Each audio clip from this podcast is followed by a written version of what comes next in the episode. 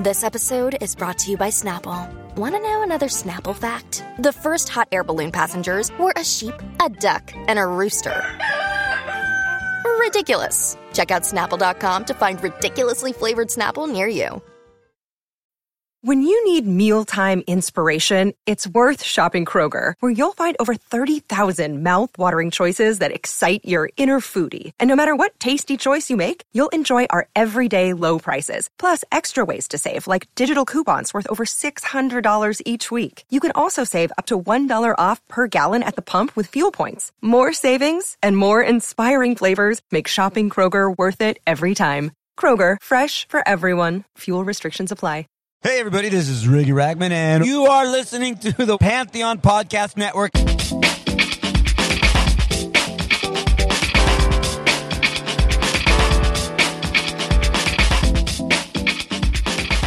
Hey, I'm Nick DiMatteo, and welcome to Music is Not a Genre, the interview edition. It's always monumental when there's an interview. That's why I do that. Uh, thank you, as always, for watching and listening. This is season six, episode five of Music is Not a Genre. It's kind of a banner episode because it represents three different subseries. For those of you scoring at home, this is interview edition number 34, but it's also a book talk. It's book talk number eight. And sad to say, but true, it's also uh, Death is Dumb, volume 14. And you'll understand why when we get into the subject here. I have a special interview guest those of you who are watching and not just listening can already see who wrote a book about Eddie Van Halen. But before we get to that, just a reminder, anyone who wants to see the bonus video that's, that is accompanies any of the episodes that I do, you go to patreon.com slash music is not a genre. This week's bonus video is my take on Van Halen, their career, their music. Uh, pretty obvious one considering the source material. So with me today is Steve Rosen. He is a legendary rock journalist who's been doing it for 50 years. He's the author of several books, including the book we're discussing today, Tone Chaser, Understanding Edward, my 26 year journey with Edward Van Halen. And uh, I'll put the link and all of that stuff because I just finished reading the book last week and I honestly can't say enough about it, but we'll get to that. First, let's get to Steve. Steve, how are you today? Um, great, Nick. Great. Doing really good, man. Happy to be. Oh, thank you. Thank you. Thanks for being here. You're at now, you're on the West Coast, right? I am. I am uh, in uh, Orange County, little town called Lake Forest, about 25 minutes from Disneyland. Very nice down here. All right, nice, nice. So, since my audience may not know you, a good way to start is uh, why don't you tell everyone a little bit about yourself? Okay, man, I'll give you the capsule version here. I actually began writing for my high school newspaper. I continue to freelance, you know, and, and you get something printed in a little local rad little newspaper, you know, and that becomes a stepping stone for the next kind of magazine, you know. So I wrote for the Los Angeles Free Press, which is a very hip underground newspaper way back in the day, very political. In 73, I started writing for Guitar Player, and that opened a lot of doors because Guitar Player at the time was really the only mag for musicians or for, you know, you to go find out, well, what kind of strings did uh, Jimmy Page use or what kind of amp was Mick Ronson using? You know, I mean, there was no internet. You know, there weren't like 8 million different sources to find that stuff out. Wrote for Guitar World for about six years. I'm sorry, Guitar Player and that led to like Rolling Stone, and I did some things for Creem and Circus. Ultimately moved over to Guitar World and wrote for them for about four or five years, which is where I did three cover stories on Edward, which a lot of Van Halen fans now look back at those as kind of, you know, pretty important interviews with Ed, sort of right around 84, 85. Along the way, I'd written some books. I wrote a book uh, in 78 on Jeff Beck, actually the first biography on him, which came out in Japan in Japanese only. Wrote a book about Sabbath, wrote a book on Free and Bad Company, wrote a book on Randy Rhoads. You know, as the industry changed, paper magazines became kind of, you know, went the way of the dinosaur, unfortunately, you know, so started doing some stuff online. And about three years ago, thought or somehow came to me that, you know, maybe I could write this book on Edward Van Halen that was supposed to happen back in 1985. And I realized I'm, I'm jumping back and forth here in 1985, when I was hanging out with Ed, I had approached him. I said, Edward, I'd like to write your life story. And he goes, yes, yes, you can write it. Nobody else can write it, you know. So I worked on that for several years. That never happened. our relationship kind of ended in 2003. And for 17 years, I just kind of, you know, thought about it and tried not to think about it and ultimately uh, thought, you know what, maybe, maybe now's the time and wrote the book. And 14 months later, Tone Chaser, screaming, screaming and crying uh, was born, you know? Wow. So, so just an outpouring, like a 14 month outpouring of putting this book together. That's what it was, man. And I was never the kind of journalist, you know, that was going to say, okay, it's, you know, 12 noon. That's my writing hour and I'm going to write the next four hours. You know, I know a lot of guys have that regimen. I didn't, but I did do it literally, I think every day for 14 months. And in fact, it wasn't day. If you've read the book, you know about my cat Arpeggio, who would wake me up at three in the morning. Yeah. he wanted to be fed. So instead of trying to go back to sleep, which I could never do, I went into my little computer room, you know, and, and started typing. And, you know, I must have vaguely had the idea of, of Van Halen on my mind, you know, and I kind of walked away and had sort of like the first paragraph of the intro. And I thought, hey, you know what? This is interesting. This could be something, you know? Yeah, literally that was a routine for 14 months every single day. I was always afraid if I missed a day, uh, I was gonna it'd be like, well, you know, I don't want to do it today. I don't want to do it tomorrow. I'll, you know, it's like once you have the tiger by the tail, man, you can't let go. So yeah, you're in a groove. You know, I feel that way about exercising. If I miss too many days, I don't want to go back to it. You know. Man, you are exactly right. And I, I got to the point where I, I could not stand going to the gym anymore. So now I'm I, I kind of take walks outside, but you're right, man. You miss a day at the gym and it's like, forget it, it's over. Right, right. Oh man. So you're doing this and now. I and I, I'm again. I, I have so many. You know, I re- I read this book uh, a, a little bit each night over the course of weeks, and it was partly because I wanted to take my time with it. I didn't. I I'll say this: most introductions, especially uh, to uh, nonfiction books, feel a little compulsory to me. They feel like, well, you know, this is my explanation of why I wrote the book, and I just kind of, you know, want to say that and whatever. Your intro was gripping from the moment it started. I mean, just incredible. Like your voice, the the voice that that carries the book, which I will assume carries many of the other things that you write is just so compelling and it's so honest and open and natural and yet at the same time knowledgeable and literary and all this like you put it all together and you do it right from the beginning that is so cool for you to say that, Nick. I mean, you really encapsulated what I was hoping certainly the intro would do and, and lead you into the book. And this is kind of what you're going to hear. And you're right, man. I've, I've read enough of those nonfiction books yeah, to know the intro is a throwaway. You know, typically you don't even read them. Yeah. And, you know, you know, I thought, well, this is also a very long intro. You know, typically it's a couple of pages, but yeah, I kind of wanted to establish that. You know, you talk about the voice. And once I kind of found that, again, it was a difficult book to write. I suppose all books are to all writers. But, you know, it's like, okay, the book can kind of lead me now a little bit. You know, I found that voice and if I can just hang on to it, man, but you really nailed that. That's exactly what I wanted to do, man. I didn't want anything to be throwaway or non-essential. And, you know, I wanted you to kind of hear, you know, as, as, a preview, what you could expect in the book. So yeah, man, that's, that's exactly what I was hoping people would come away with in that intro for sure. Yeah, and that's exactly what it is. And, and you know, you say that all books are are difficult for any writer, right? Because it is it is an undertaking. But I wonder if when you said that, you you know, setting aside the fact that writing a book and making it cohesive and something that people can read through and not want to put down and all of that. That's the technical side. But I, I wonder if part of that difficulty was an emotional difficulty.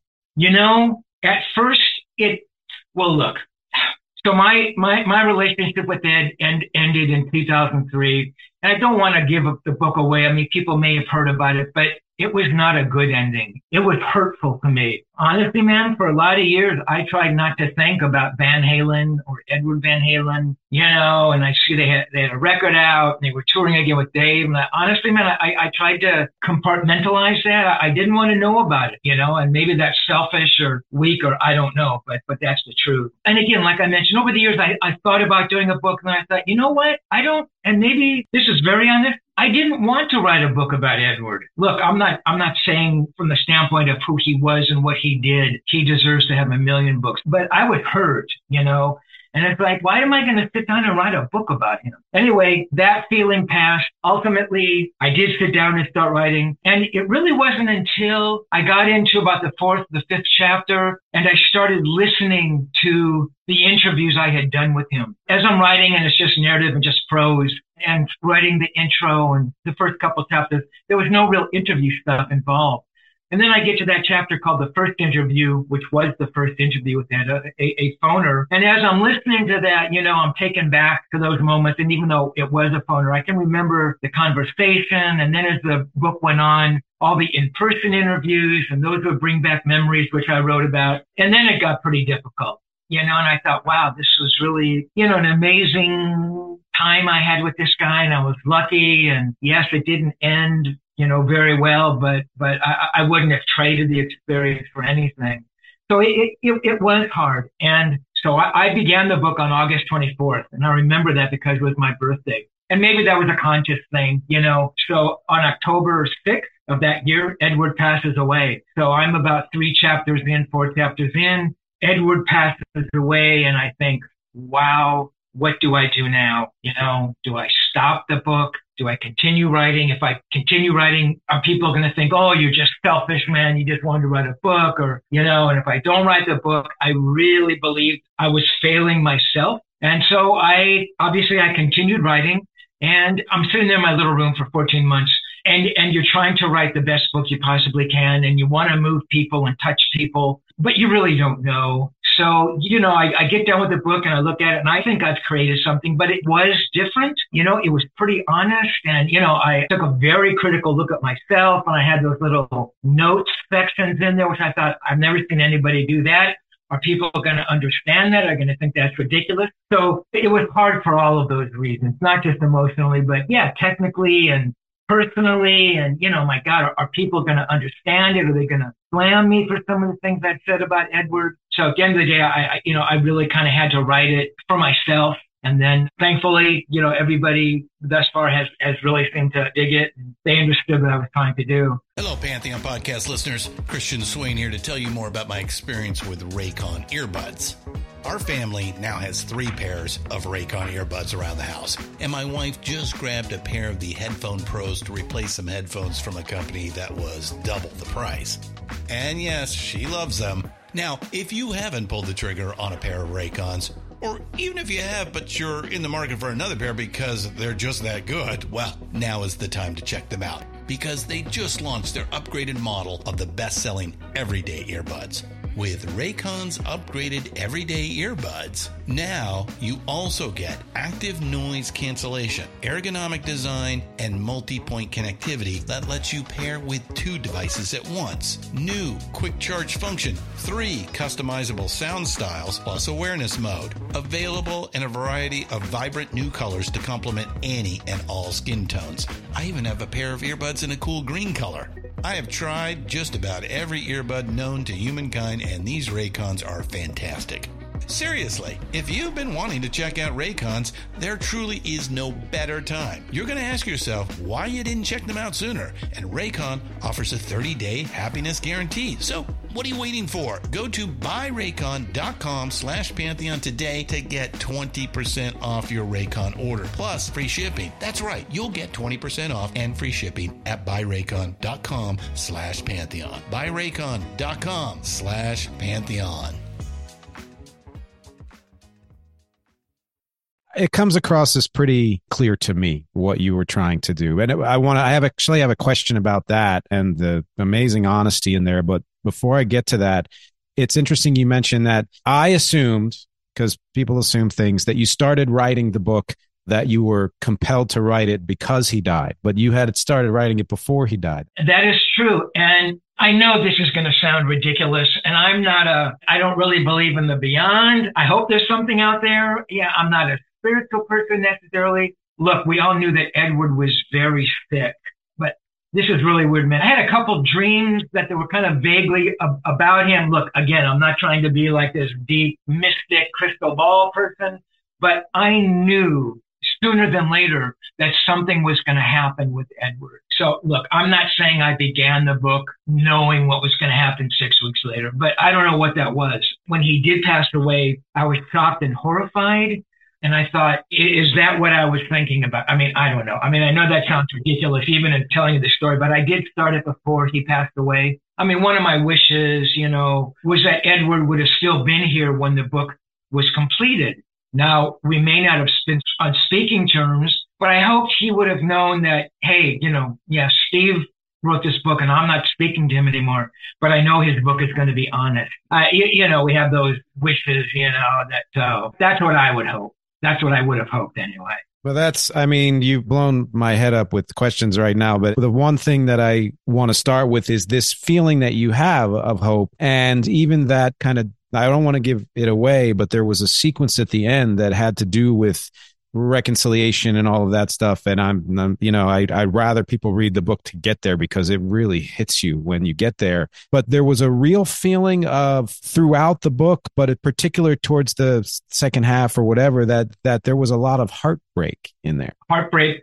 for me. Yes, but I will also say that as as a reader, I'm getting to know Eddie in a way that I never knew. Like I I learned things I mean, about him as a person, certainly, and you kind of chronicled his development as a person from, you know, his issues with, uh, you know, drugs and all of those things, and and just the the way that he would handle conflict and whatever, and uh, to where he evolved in a certain way, and one could say even evolved. It, that evolution took him away from you and maybe other people as well. But it throughout that, so now I'm feeling this connection to Eddie, and and I will say, and you're right here in front of me I felt a connection to you too. You, to me, you, you are as much of a character in this book as Eddie is.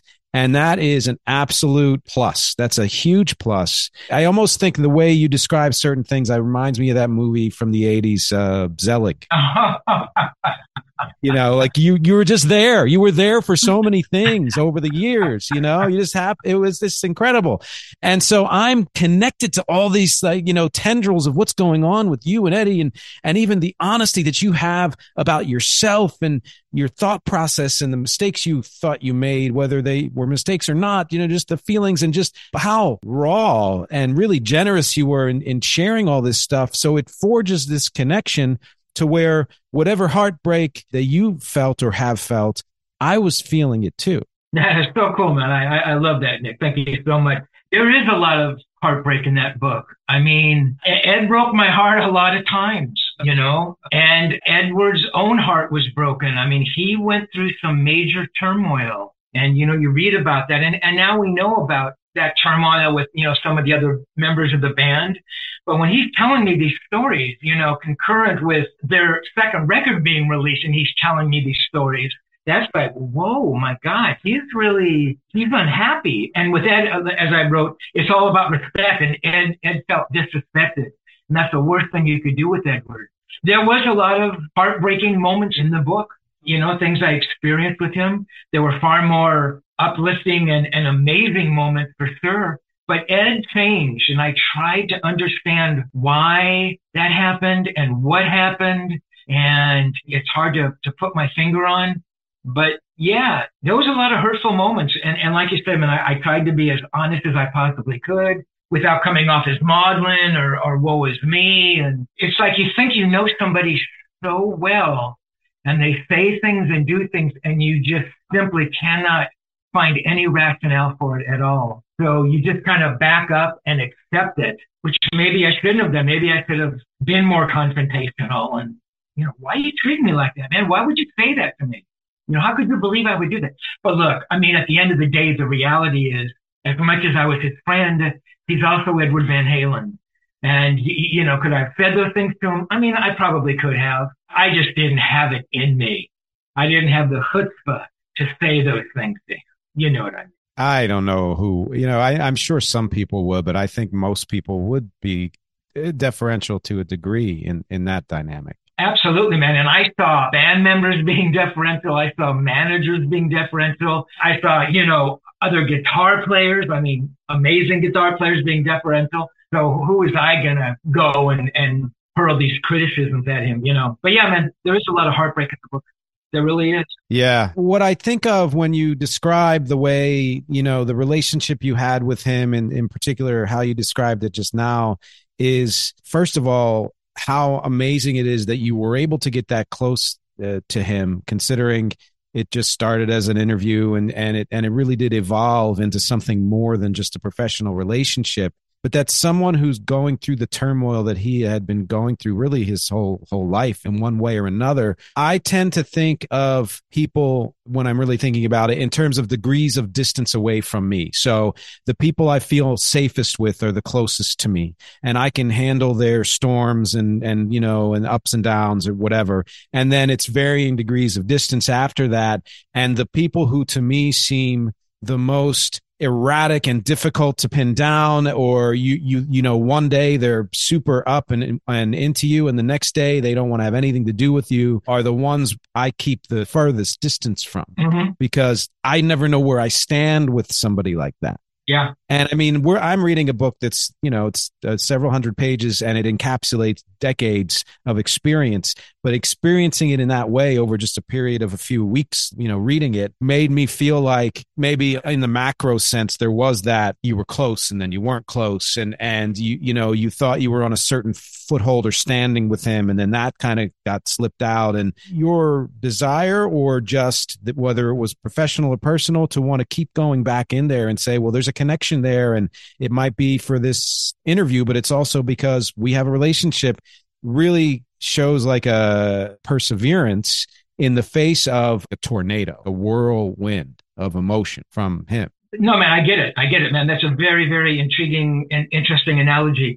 And that's what it was because i mean i i, I love the guy beyond the fact that he was this remarkable musician, he was a really decent to me in those early years. He was supportive, man, and and you know, like I said, I'd say stupid things to him, and I cringe, and he just laughed it off. And and I used the word before, and this was critical to Ed. It was about respect, and I would never write these words or say this sentence if I didn't truly believe it. He respected me you know, and, and he felt comfortable opening himself up to me and, and saying those things to me. And I think I was good for his soul, you know, I mean, I was pretty insightful and, and I had talked to so many musicians. I understood what, what made them what they are, you know. And yes, man, I wanted to hold on dearly to that friendship. And so you know, going back there and again, if you haven't read the book, you won't understand, but if you've read the book, you know, going to those interviews at Warner Brothers and him looking at me like a stranger. And, and it honestly, it, I, and I didn't use the description because I thought it was too brutal, but it was, it was as if he had Alzheimer's, man, and he just did not know me, but I knew he knew me and he consciously acted like he didn't know me, which was worse than if he chemically didn't know me. You know what I mean? Yeah. And then I went back for a second interview, you know, and it's like, yeah, you just can't understand why that's happening. And for me, I've always had a pretty thin shell, well, a very thin shell. So it's like, what did I do? What could I have done that would have made him change like that? So yes, I did everything I could to try to hold on to that friendship. Uh, you know, seven years passed and I don't hear a word from him. And, you know, I still hope against hope that, that it's going to happen but yeah, it was really close, you know, and I think we confided each other in a lot, a lot and trusted each other and respected each other. And yeah, it was great until it wasn't you know, unfortunately. I mean, it felt real reading it. And the way I feel about how you described him is that, and you may have even said this, is that he's just, he was just a super sensitive person in in that he felt everything you know and that when and the times when he felt safe or comfortable he would display that and and make a connection or whatever it was. And when something would shut him down or make him feel threatened or something that had, maybe had nothing to do with you or any anybody else he would go the other way and just put this shield up because someone who's that like who all the like everything is on the surface of their skin. They just feel everything you know and it's no wonder that he played the way he did because it was just this frenetic energy of just constantly feeling that you have to at some point shut the door on that even if it's for a day or a minute just to save yourself and the danger is you shut the door and it doesn't open again and I feel like that's sort of what happened where I've known people who have developed and evolved or whatever and have figured out ways to be self protective and some are healthy and some are unhealthy. But sometimes we end up being casualties of those people's and and not even to pass judgment you know it just that something in his brain might have said well this is a this is an association with a part of my life that was so vulnerable and crazy that it's hard for me to go there. And had he tried he probably would have realized that you're the same great guy to him you've always been but he just had he just shut that door and never opened it again yeah, man. No, that that's a that's a really really salient point. Edward and I write about it was an extraordinarily honest person.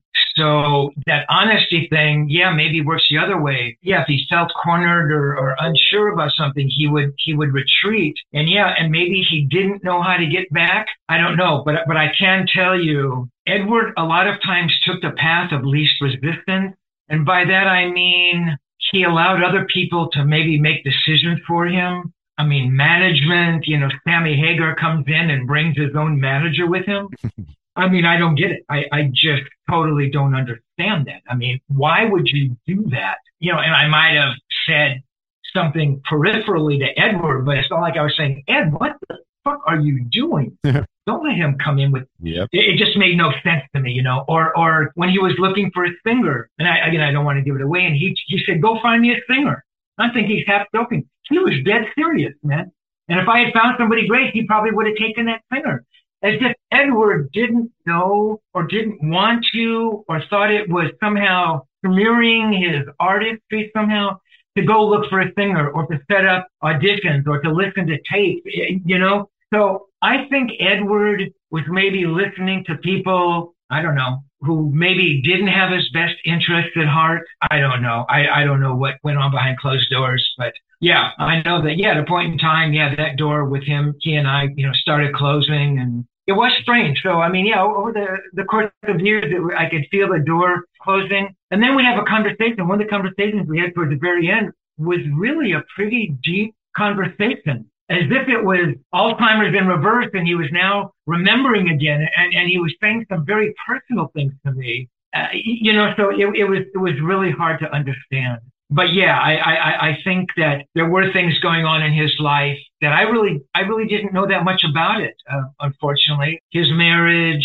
and the deal on Warner Brothers and the situation with the band and the drugs and the drinking and, you know, his health so, I mean, part of me understands that. I mean, hey, I get it. You know, any one of those things could knock you over. What I didn't understand is why all of that venom seemed to be directed at me. That, that, that's what I didn't get you know, and now it's always hard to write about and hard to figure out and look for a meaning for. You paint this picture of him that can be, I'll, I'll say it this way, that can give the, because you are so, so, comprehensive in the way you addressed all of the interviews you did and the information he gave you in those interviews and the things you say about him and, and your relationship, it gives the impression that this is a full picture of him. And as you know, you even said there are things you didn't know about his life or things that were going on and things that I even reading your book or any other thing I've ever read about him or all the music I've heard that I would certainly not know and certainly less than you.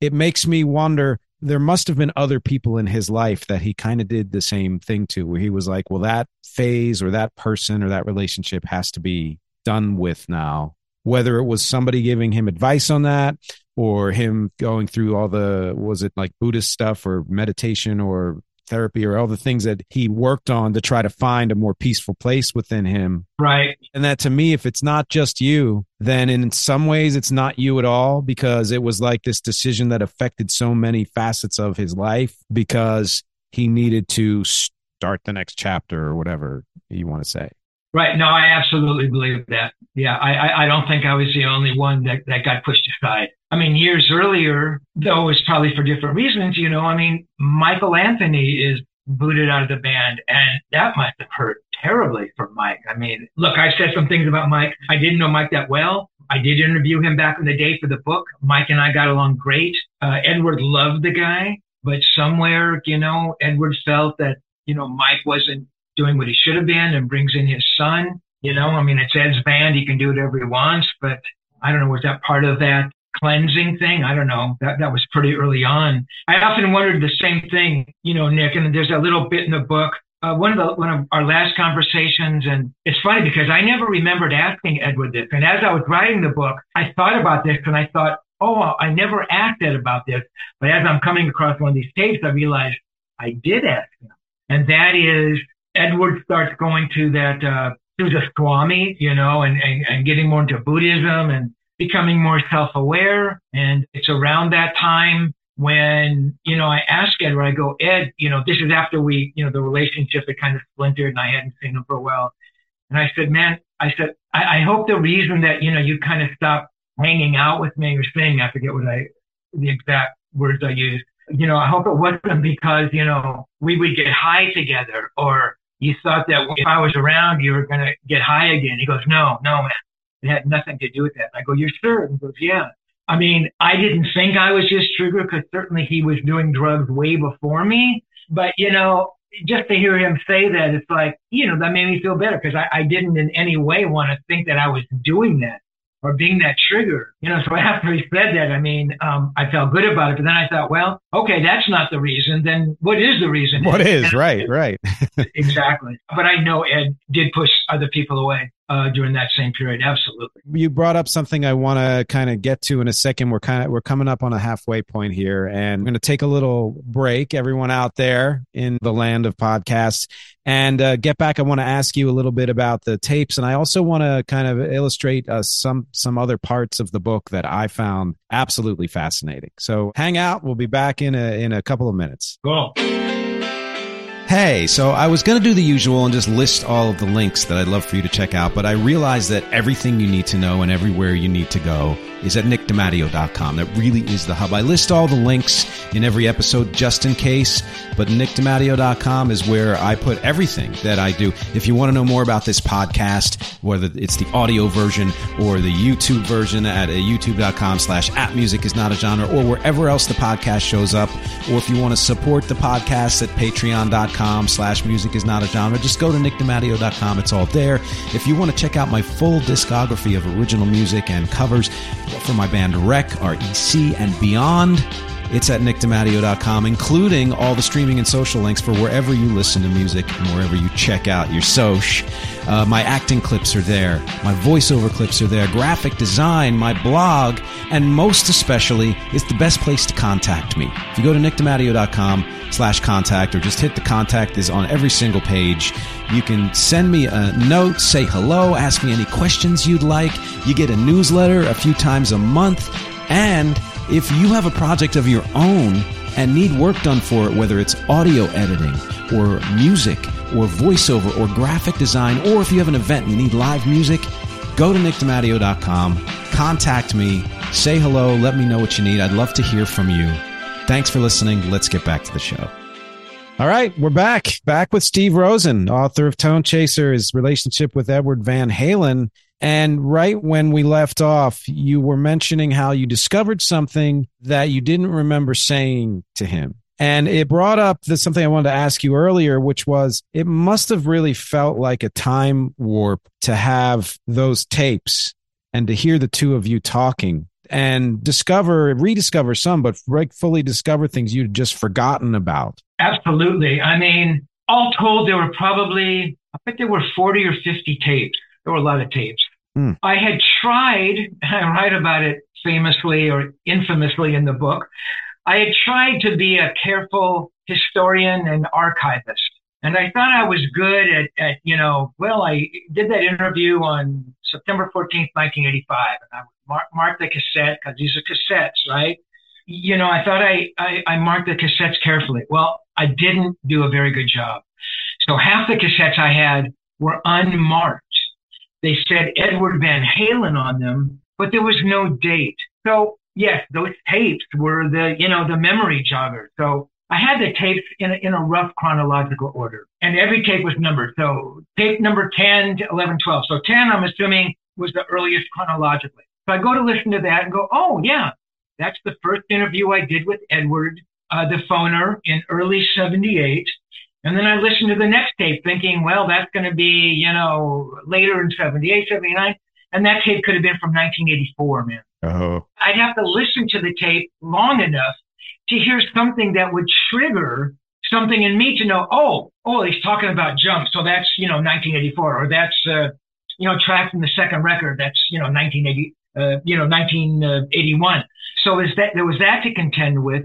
And yes, it was a remarkable feeling to go through because honestly, yes, some of the tapes had been transcribed and appear as interviews in magazines, but most of these interviews had never been transcribed. And in fact, I had never listened to them since the day they were recorded. So we're talking, you know, what is 1980, 43 years ago?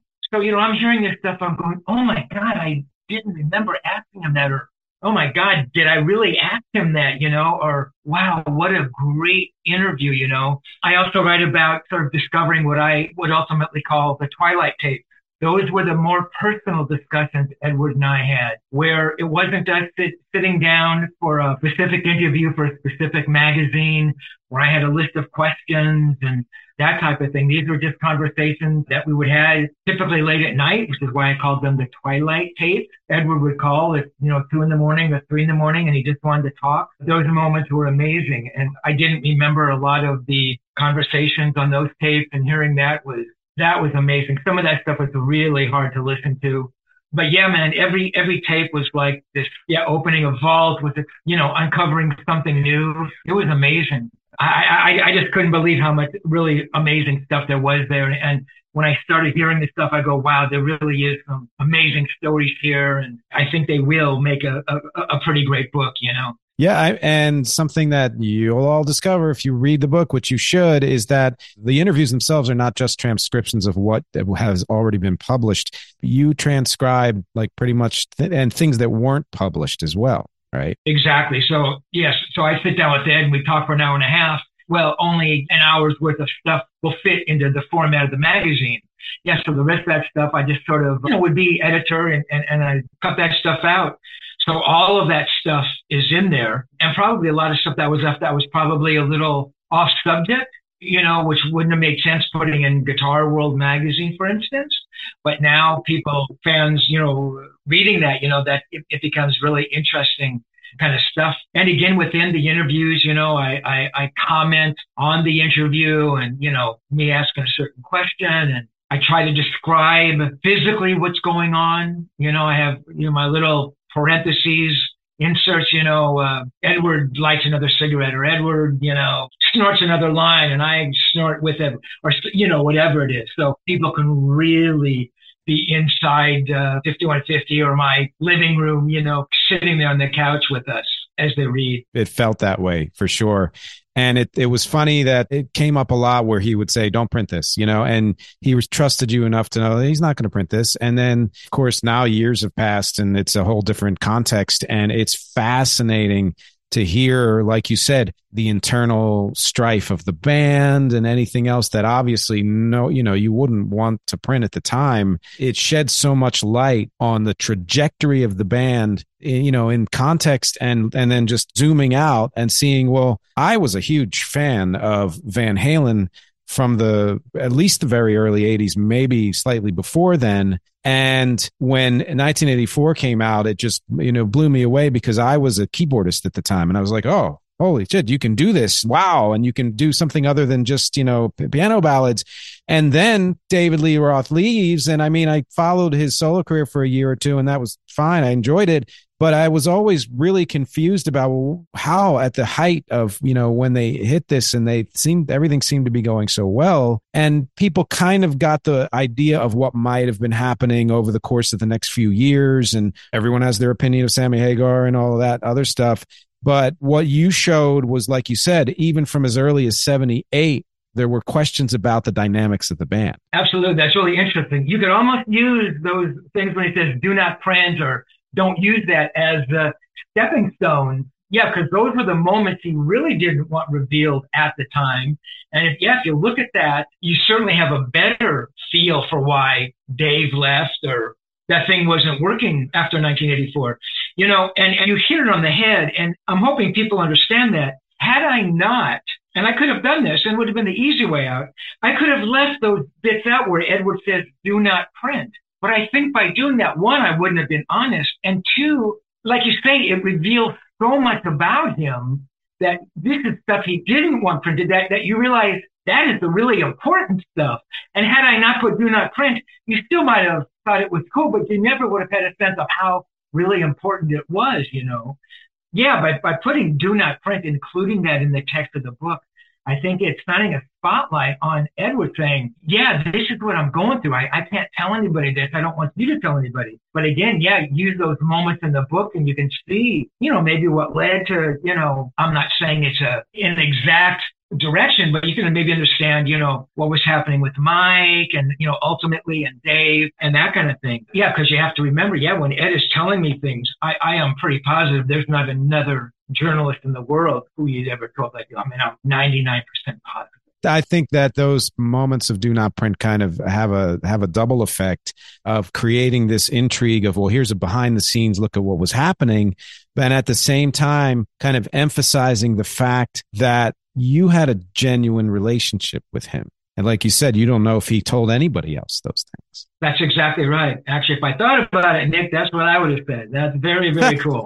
Absolutely, man. Yeah. No, yeah. yeah. It was great. You know, it's funny. I only had one person who mildly said, well, why would you print that stuff when he said, do not print? And, eh, you know, I, I, I tried to explain it as I just explained. I said, you know, we're talking 40 years after the fact. You know, I, I think a lot of it is common knowledge now. But yeah, you know, I, I wanted you to know that those were private parts for Edward, and, and I think they had to be there in my book, and and you know that's why they're there. So but I've only only one person ever ever kind of made that comment. Everybody else was still like, "Wow, man, that's cool that you would put that." You know, Edward said, "Do not print." I mean, they got it, you know, like you did. So yeah, absolutely.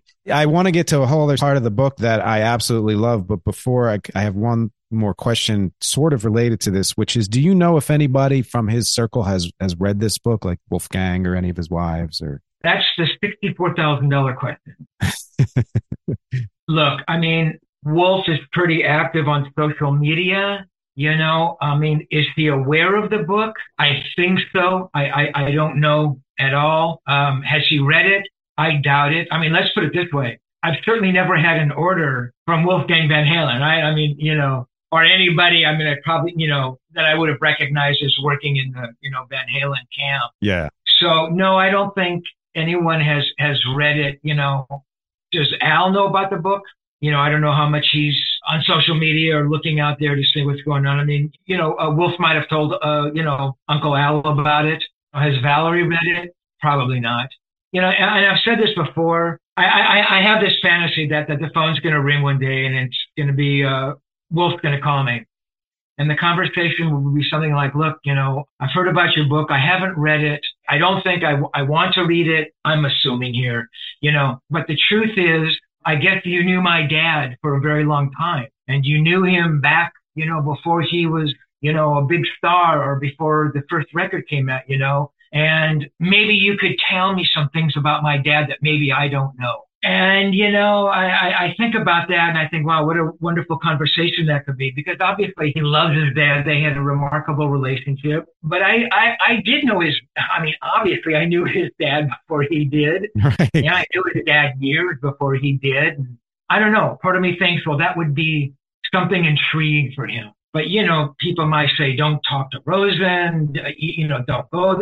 I don't know. But that's, that's my fantasy about it. And one last caveat the last thing I ever wanted to do, and if I thought I was doing that, I would have cut those parts out, was probably to hurt anybody in the Van Halen camp, embarrass anybody, discredit anybody. I, I think it's the opposite. I, you know, it, to me, it sounds like a 500, 580 page homage to, to my friend and the greatest guitar player who ever lived, you know. I was afraid of going too far the other way, you know. And yes, there are some pretty personal moments in there when Edward says things, but I, I think they reveal a lot about him. I don't think that they're scandalous or I don't, I don't think they're hurtful. I mean, I say those things. I mean, I reveal those things about myself. You know, I'd rather not have the whole world knew I was snorting coke and drinking with him, you know, but that, that's what happened, you know? Yeah. Yeah. I mean, I, I'll say two things. I don't think any of the content is objectionable on, on any level. And, and like you said, I think it's elucidating and just in, in the way it does pay homage to him because of how insightful it is in many ways. And anything to me that came off as there was something negative you said was so put upon you and your perception of the relationship that unless you're not paying attention, it's impossible to take that the wrong way. It, it, I, I, feel like you you'd have to be actively looking for a fight to read this and say, "Oh, this is a takedown piece," or like it's not even. It's so far from that. That's cool, man. I'm I'm I'm really happy to hear that. You know, Noel Monk's book, uh, Running with the Devil, which is a very good book. I don't know if you know, or not that you would know. I was actually approached by Noel to write that book, and you know, this was God, I don't know when Noel's book came out. I, I don't know, years and years and years ago. And I, I believe he had sent me some rough drafts or some notes he'd had. And, and I saw the type of book that he wanted to write. And I, I didn't want to be a part of that. So he brought in another writer. I can't remember the writer. Did a really excellent job. I mean, it's a good book. But I mean, I guess I sort of look at my book and I look at what Noel's book did. And my God, I, to me, that's like, wow, that's pretty nasty stuff you know, even if that all that stuff did happen, and you know, there's two sides to every story. There's no side and Edward's side in the band side. You know, it's like, my God, wouldn't the Van Halen camp have gone gunning for Noel? I, I don't, I don't know. Yeah, good point. So if they didn't go for him, why would they? Why would they come for you? Yeah, well, I don't know. This is a great time to pivot because I there's there's a part of this book that I want everybody to know about. You know, you're a musician, I'm a musician, and music lovers. And as much as I was absolutely fascinated by all the personal story and getting to know him and getting to know you and, and your relationship and all of that, there was also so much information about the music itself and his approach and things that I won't say I've, I've been a rabid fan of Van Halen. I, full disclosure, I kind of checked out after David Lee Roth left and have only recently listened to the rest of their catalog just to kind of catch up and see how things went. And especially really compelled by your book. Yet to hear some of the things that he said sort of casually, like there's, I have a quote here that says, I love mistakes because you can never redo them exactly the same. And a lot of times some good shit comes out that is one of my favorite things about the recording process and something I had to learn along the way doing my own music is those mistakes can be golden. And to know that somebody like Eddie Van Halen, who you, I'm listening as a kid and I'm like, he's inhuman. Like, how in the hell is he doing all of this? Is saying, well, some of that was just flying off the cuff and it happened and I left it in, or he even mentioned at some point in his career he started comping solos. And i just had this conversation with a bandmate of mine who's like i needed to get it perfect in one take. And i'm like but why? You know if what comes out and what i love about the way eddie approached music was he understood that the way you put together a song is what matters the most that the context of what you're playing isn't going to matter at all if the song sucks. So if that means you need to comp something or you leave a mistake in because it works or you don't or you're you know you're working on coaching the vocalist or whatever else it is. I, first of all, had no idea he was that intimately involved in the creation of the music. As a kid, I just thought, oh, he's the pyrotechnics guy and that's it, you know. But my God, like he crafted everything really in, in you can almost say i mean other than lyrics you know mostly and i'm telling everyone out there throughout the book there are these nuggets of information about the music and you're here someone who got to hear some of that shit before anybody else ever heard it, before it was even done, and co-writing, like writing together and everything. And I'm just like melting. Like I, I have chills all over my body, even just talking about it. Cause as a, as a writer and singer and all that, I'm like, if I could ever come close to doing anything with any of my heroes, I might have to have a defibrillator put in because it would just kill me on the spot. Yeah, yeah, I get. Well, that's cool, man. Yeah, it, there were some remarkable moments. And yes, Edward tossing out a line about mistakes and, you know, I was going to fix it, but then, you know, I didn't know if I could duplicate it, you know, which he loved. I wish I had pursued those moments no more, you know, but you're in the middle of an interview and it's like, you don't think about it at the moment. It's just a line like, you know, but it stands out for you. And now I think about it. Yeah, it, it is brilliant. And yes, we know that Edward Van Halen was an astonishingly good guitar player. We all know that. We know that he built his own guitars and, and played his own guitars. His sense of composition, and people say, yeah, he wrote great riffs, and he did, but but it was so much more than that. And it was these things you're talking about. It was just, yeah, his feel, you know, at the same time that it was so, my God, his sense of rhythm was just unbelievable. It was remarkable, you know, but it also had this loose organic thing, you know, and yeah, the riff sounded, you know, not sloppy, but just so organic. And yeah, there were little mistakes here and there. I just think a lot of that part of him gets overlooked. That it's not just these riffs; it was just his sense of harmony, you know, and putting the sections together, and the way that he, you know, starts a little chord to go into the B section, or the next time that verse rolled around, you know, before he started, you know, layering a multi-track in guitar, you know, the second time the verse came around, you know, it it'd be a little bit more accent on the riff, or the riff will become a little more complex, you know, m- more notes and stuff. I mean, that stuff, you know, and you think about when he was doing that, my God, it was amazing. And then you hear a record like Fair Warning, where he's had all the time he wants now to really orchestrate guitars, and you hear those parts, and you hear the two lead lines going on in a rhythm part, you know, and wow, it's pretty unbelievable. Yeah, but the mistake thing, that was just, yeah, that was the whole thing. You know, I think in there somewhere I say, Ed, you know, did you learn? I forget exactly how I how I phrased the question. Did you learn how to become a better writer on the second record from the first? And he goes, well, that sounds like, you know, a formula thing, you know, and, and he was like, he, he was offended by that. With him, it was always, like you said, man, it was just kind of going for the throat and, and just kind of wandering some, somewhere new and really not thinking about it. And if I said, Ed, yeah, me, you know, you're maturing as a songwriter. I don't think he liked that at all, you know. you know, with him, yeah, it was always this organic thing, this never thinking about it. Yeah, mistakes be damned. He, he was unbelievable. And you talk about, yes, hearing those tracks unmixed. He'd come over to the house, playing me tracks from the second and third record and some of the fourth record. And there was, I think, pretty positive they were drums. I don't even know if there was a bass part on it. There was certainly no vocal. And again, I write in the book, I've always wondered, maybe he bring those over because he really wanted me to hear the guitars naked like that, or were the vocals not yet recorded?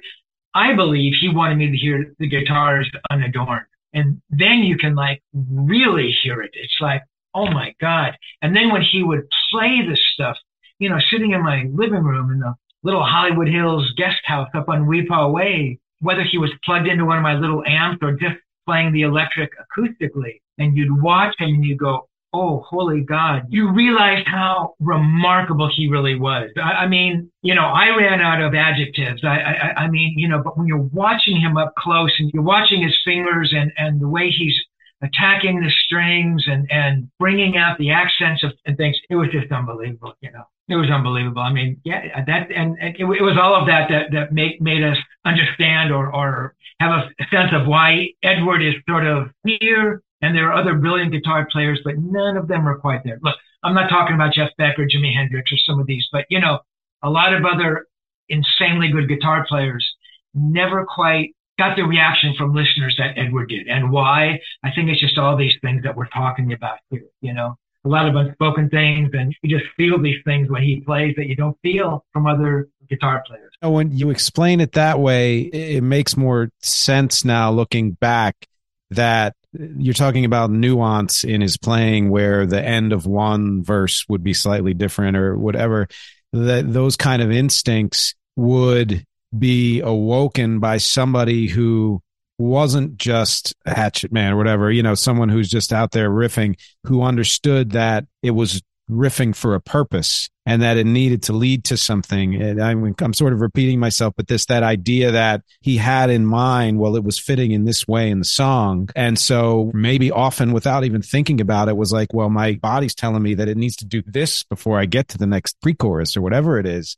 Now I can see it. Now I can hear it. Now I can hear that, of course, he was like, I assumed, oh, they hired a keyboard player for 1984. You know, like I had no idea, like, oh, holy shit, that was him, you know, and I heard later stuff and him playing, and I guess even some of the bass parts, you know, that he said that he tracked. I'm like, oh my God, virtuoso, just up and down. Yeah, ab- absolutely. And for Edward, it, it was always about the song and it was always about a vocal song. Mm.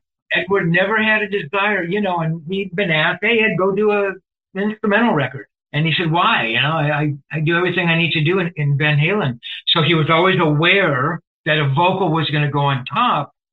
But I don't think he ever laid for that. I don't ever think he wrote a part because he knew the vocal was going to be there. You know, I mean, I, I, he just had that, that, that sense of it, you know, and, and to Dave's credit, and Edward said it, a lot of the songs that Edward wrote probably weren't the easiest for, for Dave to come up with a lyric and a melody, you know. And so I, I, I give Dave a lot of credit for, you know, coming up and, and finding those little melodies that would fit in, you know, in between what Edward was playing on a verse and, and finding something that would work over those kinds of weird rhythm sections and stuff. yeah, I, I think a lot of other players were guitar players first and songwriter second. And really, I, I mean, for Edward, the song was absolutely as important, the guitar playing. In fact, I think he looked at his solos as kind of a, you know, he wanted to play a great solo, but solos were, were live on those first records, right? It's not like he was laying for a solo track. Yeah, I've said that uh, a lot on this podcast. I think because my primary function has always been singer songwriter, I believe that, at least in this world of music, there's plenty of, you know, jazz and all that other stuff that whatever you do should serve the song. If that if what you're creating are songs it should serve the song you know? Yeah. It's like a a really you know good looking person with giant hair that doesn't match their body. It's like okay your hair is great but it's not really fitting in the whole picture you know? And and i think that's one of the reasons why i was drawn to their music you know at, at a very young age was that I got this sense that friends of mine who who revered guitars and guitarists even way more than I do because that's that's my that's like my secondary instrument or tertiary really you know, would talk about Steve Vai and Satriani and all these people. And I'd be like, yes, of course, they're virtuosos, but I'm not feeling the hook in there other than just looking at them and saying, wow, you're really great. And again, he always had that purpose of, I mean, there were just some amazing songs, you know, through, I really throughout their career. And, it, and that's what I loved learning, you know, this last couple of weeks was listening to later stuff and being like, oh wow there's some good songs on the you know the 90s albums and late 80s and all that too you know and and to know that that craftsmanship was there again like you said puts him in a different category from other guitarists. Yeah absolutely. Absolutely. Which is why that whole yeah that whole shred thing i mean some very good guitar players but yeah those guys were guitar players first i mean you know and and a lot of them were not great writers you know of, of instrumental guitar tracks you know. I, I mean they could play their asses off. I wish i could play guitar like that but but yeah songs themselves Ed uh, to be that amazing of a of a guitar player and a and a songwriter, an orchestrator, that's rare. I mean, he was a rare one for sure. And it's sort of further illustrated by the fact that it's pointed out a few times that, yeah, he made his own guitars and he was very particular about how they were made and anything, but he wasn't precious about the the instruments. And it, it was always, like you said, I mean, it's the title of the book. It was always about tone and, and, and, you know, getting what he needed out of the instrument. And it just served a purpose, a tool, you know, and I know so many musicians in general, but guitarists in particular who are so precious about everything they own. And listen, if it's because this sounds better on this song, that's, I totally get that. But if it's because it's an object, I'm not interested in that. And that made me love him even more because I'm like, this is somebody you'd think who'd be like, well, I polish this every day and it's, you know, it's something I, I give it and it's Lucille or whatever, you know, and, and all that stuff. Yeah. And he's just like, no, I turn this knob like this and turn this one like that. I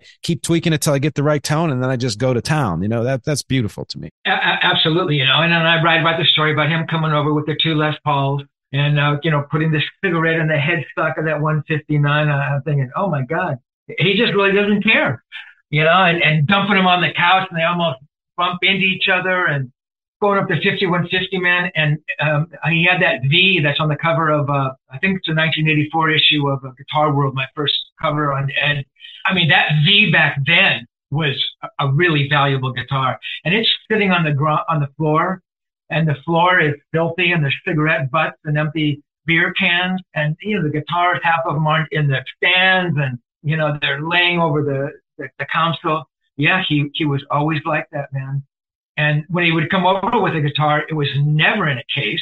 I'm talking about his main guitars, you know, the Bumblebee. I mean, I don't even know if he owned a case. He did. I'm being facetious. Yeah. But yeah, man, yeah, he, he just did not care.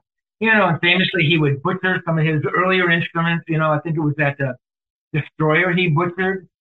I said, it alter the sound? He goes, yeah, man, totally fucked that up, you know?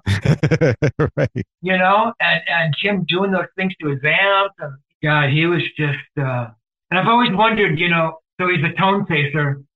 Was he hearing this sound in his head, which he would describe as the Brown sound? And so that was, that means, you know, when he got the Marshall and, you know, the attenuator and built his own guitars with the one pickup and put the pickup into the body, you know, was that a fulfillment of that sound he was hearing?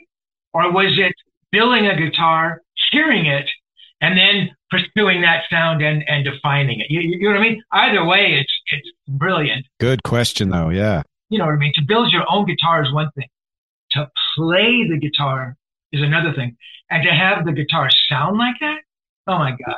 Yeah. Just, I mean, you listen to his sound on that first record, Uh, you know, I mean, it's monstrous. No one ever had a tone like that. You can hear every single note that he plays. and to hear that he didn't at that point wasn't double tracking or anything. That he even said, "Don't put rhythm underneath a solo." Or I know, absolutely, which is why I really love that first record. Cream is one of my favorite bands, and obviously Cream on those early records, you know, there was never rhythm tracks under the solo. Although there were some, even on that first Cream record. Yeah, with Ed, it was just this puritanical thing, and just the tone and, and, and just the feel and everything was a pretty amazing first record for sure. yeah, that blew me away. Yeah. So we're kind of coming up on time pretty soon. So I, but I wanted to ask a, a couple more questions. And one is, I guess I mentioned you're a musician and you've re- recently released something, a, a band, uh, an album, uh, Highway Sentinels. Yeah. Tell people about that. Yeah, man, I'm I'm really proud of that. So my friend Jimmy Waldo, Jimmy was the keyboard player in Alcatraz.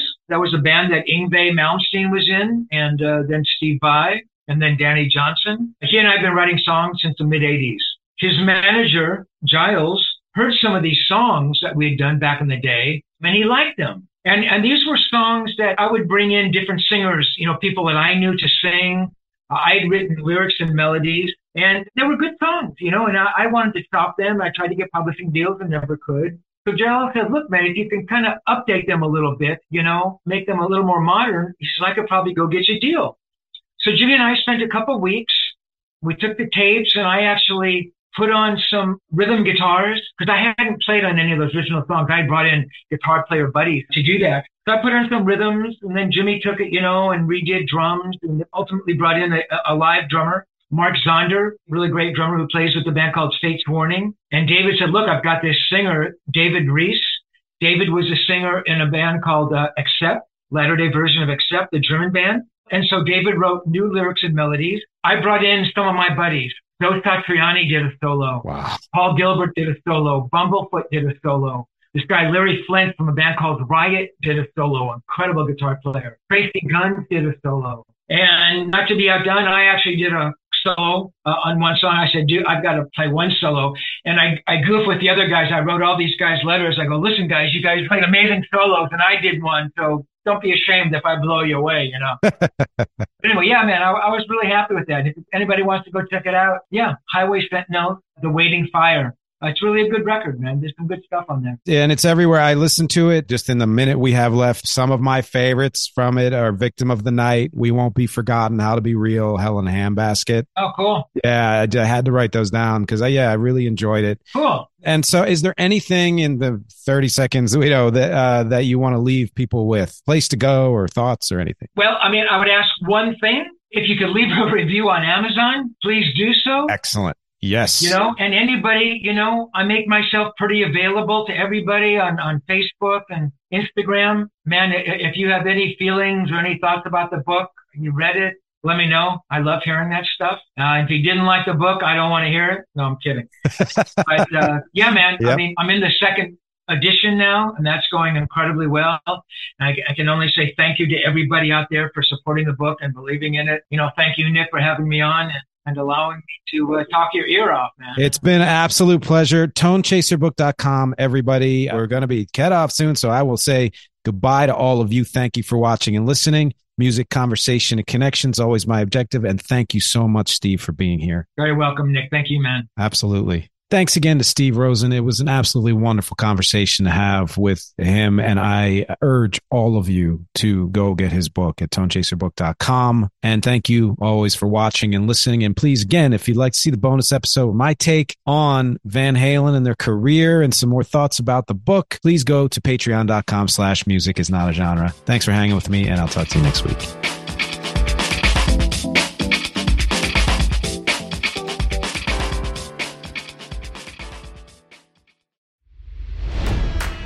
It's NFL draft season, and that means it's time to start thinking about fantasy football. FantasyPoints.com features industry leading experts and prognosticators using proprietary hand charted data to help you score more fantasy points. FantasyPoints.com is the place to go for whatever kind of fantasy football you play. Whether you play fantasy football, daily fantasy sports, or do a little bit of everything, Fantasy Points has the meticulously researched content to guide you to victory.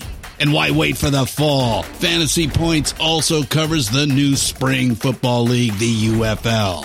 Join the guru, John Hansen, Scott Barrett, Joe Dolan, and other massive names in the fantasy football universe with an exclusive offer. Use code Pantheon for 15% off any fantasy points package, including the all in package, with access to every article, tool, and data nugget that Fantasy Points has to offer. That's fantasypoints.com and code Pantheon for 15% off at Fantasy Points. Fantasypoints.com. Code Pantheon. Score more fantasy points.